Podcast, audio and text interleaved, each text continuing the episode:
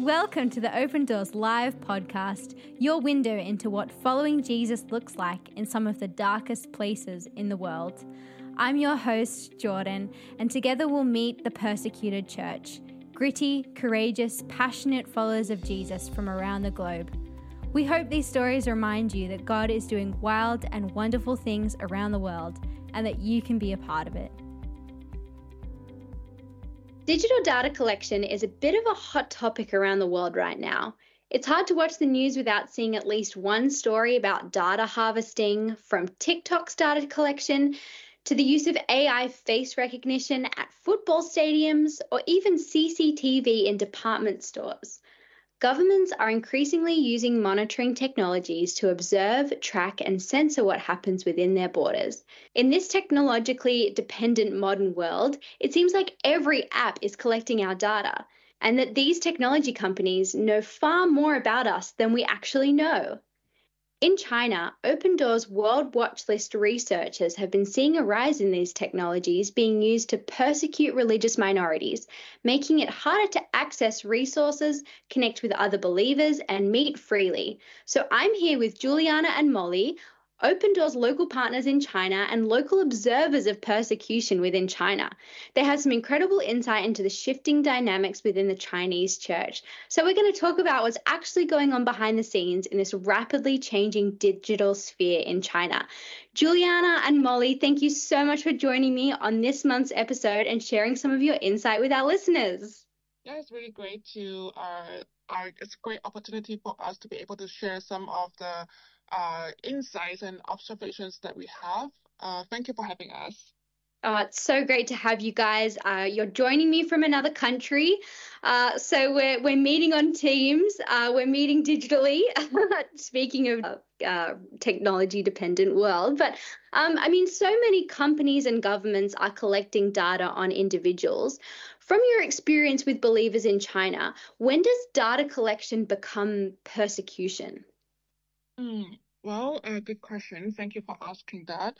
Uh, for business companies, if the collecting data, collected data does not directly go to the government unless it's we uh, being requested for a specific reason, such as uh, checking a criminal record or looking for, uh, yeah, those those are criminals. Uh, and for the government, um, data collection serve the purpose of maintaining the stability of the country, and they will do whatever it takes to uphold this agenda, which means for whatever the reason is, if the person is perceived uh, perceiving as a threat to the country's stability, by threat I mean that if the person uh, well he or she with some influence to a certain extent and with performing uh, any conduct uh, with a, a, hostile attitude to the government uh, or initiative to the government or the, the party, of course, uh, they will be targeted. So uh, once, once if the person is being targeted, uh, by all means, with including the data collection, the authorities can find you and collect the footprint of the data to be the evidence to go against you. At this point, data collection would become a persecution too.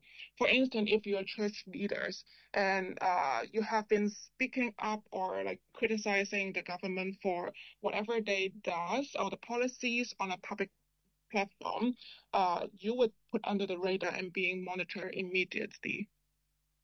Oh, so you're saying that um, someone's digital footprint can be accessed by authorities who might perceive uh, someone as a threat to the stability of the government, that footprint could then be used to prosecute them um, to prove that they are a threat to the government, and then they could be charged for that.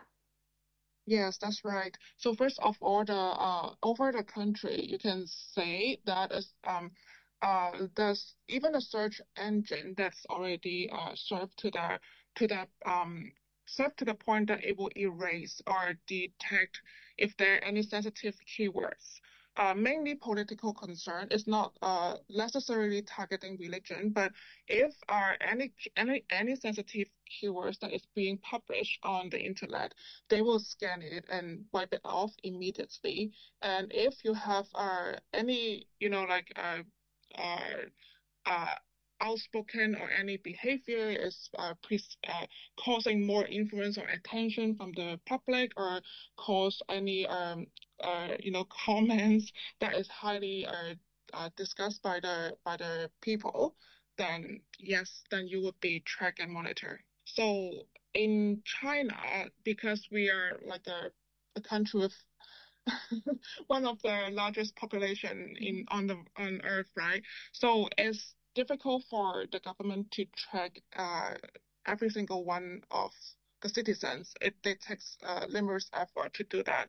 So what they can do is uh, to do um, uh, keyword search on the internet, and if once they spot any sensitive uh, speech or sensitive uh, words, that they would, of course, they would target and determine determine on determine on the uh, level of sensibility and how influential the person is, then they will decide uh, what step they would take. In general, uh, as normal citizens, normally we will avoid to speak sensitive word on the internet already, if that makes sense. So, Molly, in the case of China, what actually is going on in the government that means that we're seeing this digital persecution increase? It seems to be uh, rapidly increasing, especially over the last few years and quite recently. So, what what's actually going on behind the scenes of the government to lead to this rise? Uh, in fact, in our daily life, we uh, didn't realize or feel the digital persecution, but uh, after March 2023, uh, there is a policy published on the restriction on access and sharing the content online. that means uh, many sensitive words are screened on the internet. Mostly the sensitive words are about the political terms or keywords. Uh, but some Christian terms are also being screened out on some social platforms or apps. Uh, that means that uh, it's more inconvenient for us uh, to get some, you know, uh, teaching materials or some maybe materials we want to uh, we uh, we would like to use, and also we have less resources. Uh, for example, the worship songs and online sermons, Bible apps, uh, which really cause a lot of inconvenience. Also, the installation, the surveillance systems of CCTV cameras at the entrance of the uh, TSPM churches because you know there are cameras inside the church, and also that means uh, what you share or what you say may be recorded. Yeah, right. So inside the church, the mm-hmm. CCTV cameras are capturing everything that's kind of going on within the church, and then that could be potentially subject to scrutiny, right, by authorities. Mm-hmm. But only in the TSPM churches. Right. So only in the registered churches. In order to be a legal church within China, you have to be registered. Mm, all right. Well, uh, if you're registered as a TSPM churches, the, or we call that Three-Self churches, uh, which means uh, it's quite difficult to get register, uh, get to register nowadays, and um, and the, the, the process is quite complicated. They definitely uh, they raised the bar and trying to limit the uh, churches to be set up or to be registered um, uh, lately in, in the recent years. And so being registered to a TSPM churches, meaning that you have to comply with uh, the government's uh, requirements. For instance, um, like what Molly shared, they have to uh, install the CCTVs both outside and inside of the church, and you have to put slogans, uh, uh, church to be uh, show that you are faithful and uh, uh, to the country and to the party, and upholding upholding the uh, the direction and the uh, agenda of the party. And uh, we also hear from some uh, friends that they're they're pastors from the Free Church that their sermon, their teaching, they have to be uh, uh, uh, how can I say that they have to be uh, sanctioned. So they need to submit the sermons to a higher level um, supervisor and to get approval to be able to preach the sermon at the church on Sunday service. Yeah, so those are the few things that uh, if you're registered to be a TSPM churches, uh, church that you would face certain restriction from the government as well. And in the in in the how can I say that? Uh, and now in in the in most of the case that uh, a lot of house churches, or we say the non-registered churches, that they do not, they refuse to follow that uh, um, procedure, so that they would uh, not willing to register their church as a government-sanctioned church.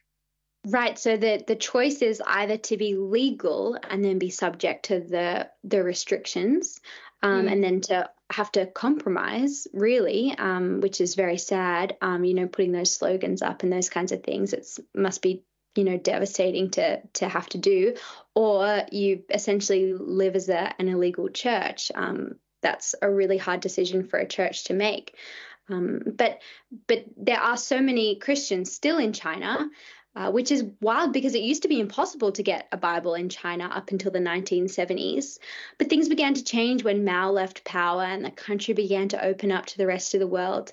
But honestly, hearing you talk um, today, it, it, just feels like history is repeating itself a little bit, with the country becoming more and more hostile to um, sensitive keywords and, um, you know, putting putting religious words on that list and the databases that they're collecting, um, you know, as well as being hostile to international influences. What do you expect to happen over the coming years? Uh, you know, given this trend of increased persecution, and how do you think the church will be impacted in China? Mm, yeah, um, the situation in China in terms of uh, um, religion or Christianity has been changed uh, rapidly in the recent year. We have seen more uh, policies being rolled out and to put uh, more regulation or more uh, control over religion. And for Christians, since um, Christianity is deemed to be the Western uh, infiltration uh, uh, in the eyes of the government, and they have been putting it that way, and they uh, they all, they have the agenda to make uh, Christianity more Chinese.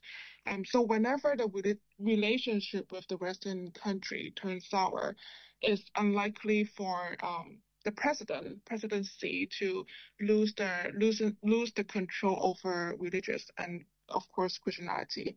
Um, in recent years, we have seen, uh, well, well, what we mentioned earlier for uh, the agenda to make Christian more Chinese. And th- what they have been doing is to uh, put more requirement in the Three-Self Church to follow their um, uh, Love China, Love uh, the Party agenda. And we would see for seats for term uh, on president presidentship, in the next few years to come, we, we won't be surprised that the requirement for the Three-Self Church will be more stern on upholding this direction, and at least for the purpose of uh, uh, propaganda for the government.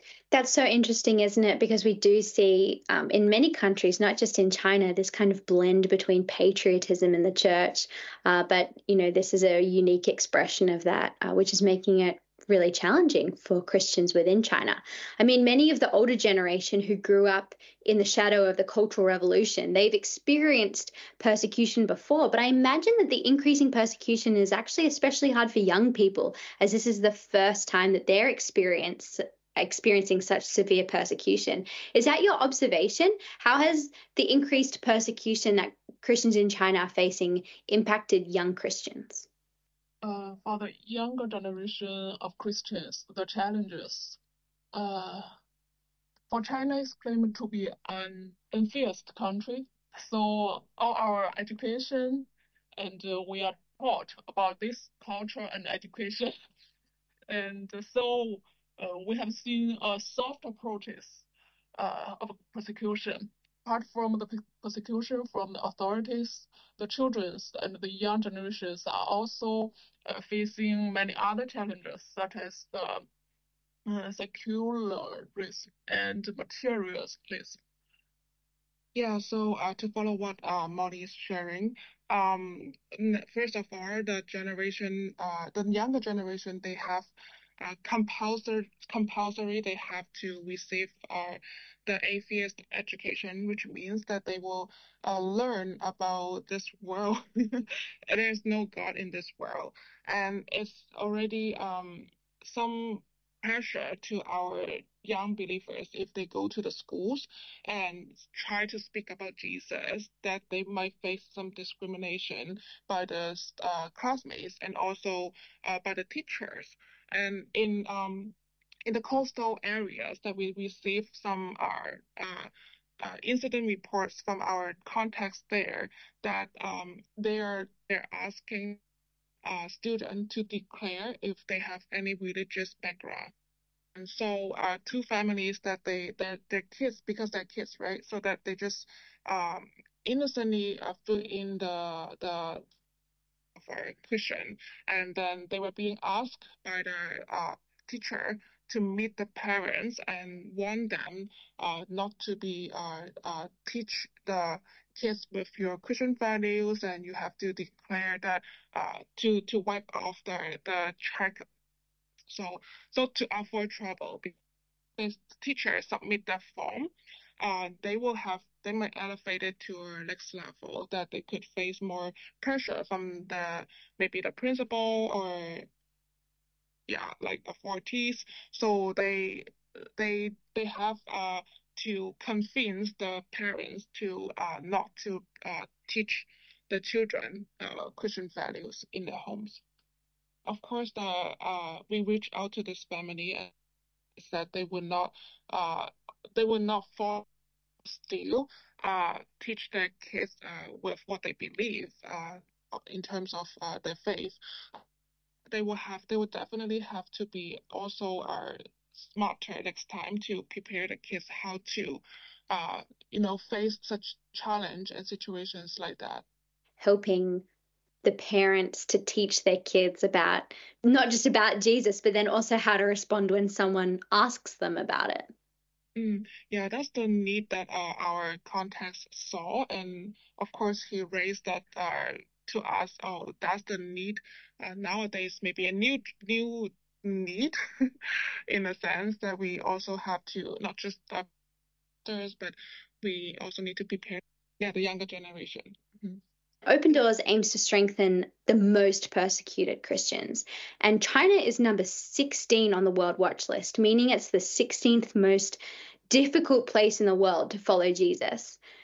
How do you strengthen believers facing persecution? What does Open Doors work look like in China? Mm, all right. Well, uh, as Open Doors in China, we are uh, reaching out to the past pastors and church leaders in the country, um, we have seen that uh, if the church leader is prepared, that he will also uh, um, share the faith and uh, are able to strengthen their congregations. Uh, we have also seen that uh, for those pastors that um, is not prepared, uh, they call they also caused uh, the the insecure or the fear that spread out uh, in in in the church group as well. So one pastor we have heard that um, he he he he was frankly speaking to us that he was quite uh, afraid and not knowing how to respond to those new challenges and restrictions. And when he shared that to the church, uh, one third of the church left. Uh, the the the church immediately. So the impact was quite uh, huge, and our um our focus and our our uh, tactics is that we provide training for church leaders. In hope that we uh, they learn it and they would be the messenger and they they they take it uh, uh, of course with the materials that they can share and pass to their own congregation. Um, so in order to strengthen their uh, their faith and be better prepared to to uh to to expect what to come. And next uh, is that we also provide NG trainings meaning the next generation, NG means the next generation trainings. And we also uh, look for uh, supports and also um, uh, to find an effective way to to better equip the senior pastors and, and church workers to be more e- effectively uh, uh, connect with the uh, modern generation to not only uh, you know like um, being traditionally uh, uh, teaching class classroom setting set up teaching to the younger generation because they they they evolve uh, uh, rapidly in the new generations. So they have to uh, find and look for an effective way to communicate with them and to uh, shepherd and to pass, pastor them, um, provide pastoral care in, in suitable of what they need, if that makes sense. Yeah, it makes perfect sense. So it's really equipping pastors to then make that uh, impact on the rest of their congregation and to be able to actually shepherd people through um, the rising persecution and pressures that they're facing. Um, it just, I guess, shows the the power of a pastor, really, the influence that they hold, and um, you know what you shared about one pastor, you know, feeling that fear and um, mm. you know, not wanting it to have that impact on the rest of his church. I mean, um, yeah, they're in a hard situation, so all the support um, they can get is is so important. So, I mean, realistically, you know, I'm I'm in a different country to you. Um, you know, what does it look like for someone in Australia or New Zealand or North America or Western Europe or wherever our listeners are based? How can we actually strengthen the, the church in China? You can pray with us pray for our country and pray for the church in China and also uh, pray for our team. yes, definitely. Yeah, and our listeners are amazing prayers. Um, I, I get that feedback all the time. Um, you know, our listeners saying, praying with you, praying for this, praying for that, um, standing with you in prayer. So um, that's fantastic. And, and you're giving us so much to pray for.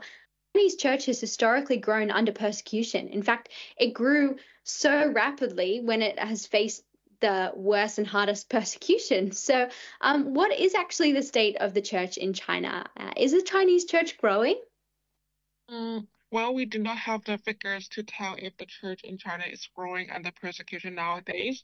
Indeed, uh, based on the informal interview uh, with various church leaders in different regions, including uh, the government-sanctioned church, actually, in-house church, of course, um, it's it is often for the leaders to bring up the concerns of losing uh, church members. So, um, well, again, it's this is hard. This, this can be hardly tracked and measured since the church is changing its form of meetings and the locations of gathering regularly to avoid detection by the authorities. So they uh, they often break up into uh, smaller uh, size of uh, groups that they meet at different locations. It's quite difficult to track uh, if the number they, they're changing the form of meeting, right? So it's quite difficult to track um, effectively if the number is growing or or uh, going or decreasing. Um, but anyways, uh, after after the pandemic, uh, we have seen the church has adopted a hybrid model of gathering online and offline uh, as a uh, uh, and they have been keeping that practice to connect uh, uh, with their congregations and, and care for them uh, and share spiritual encouragements.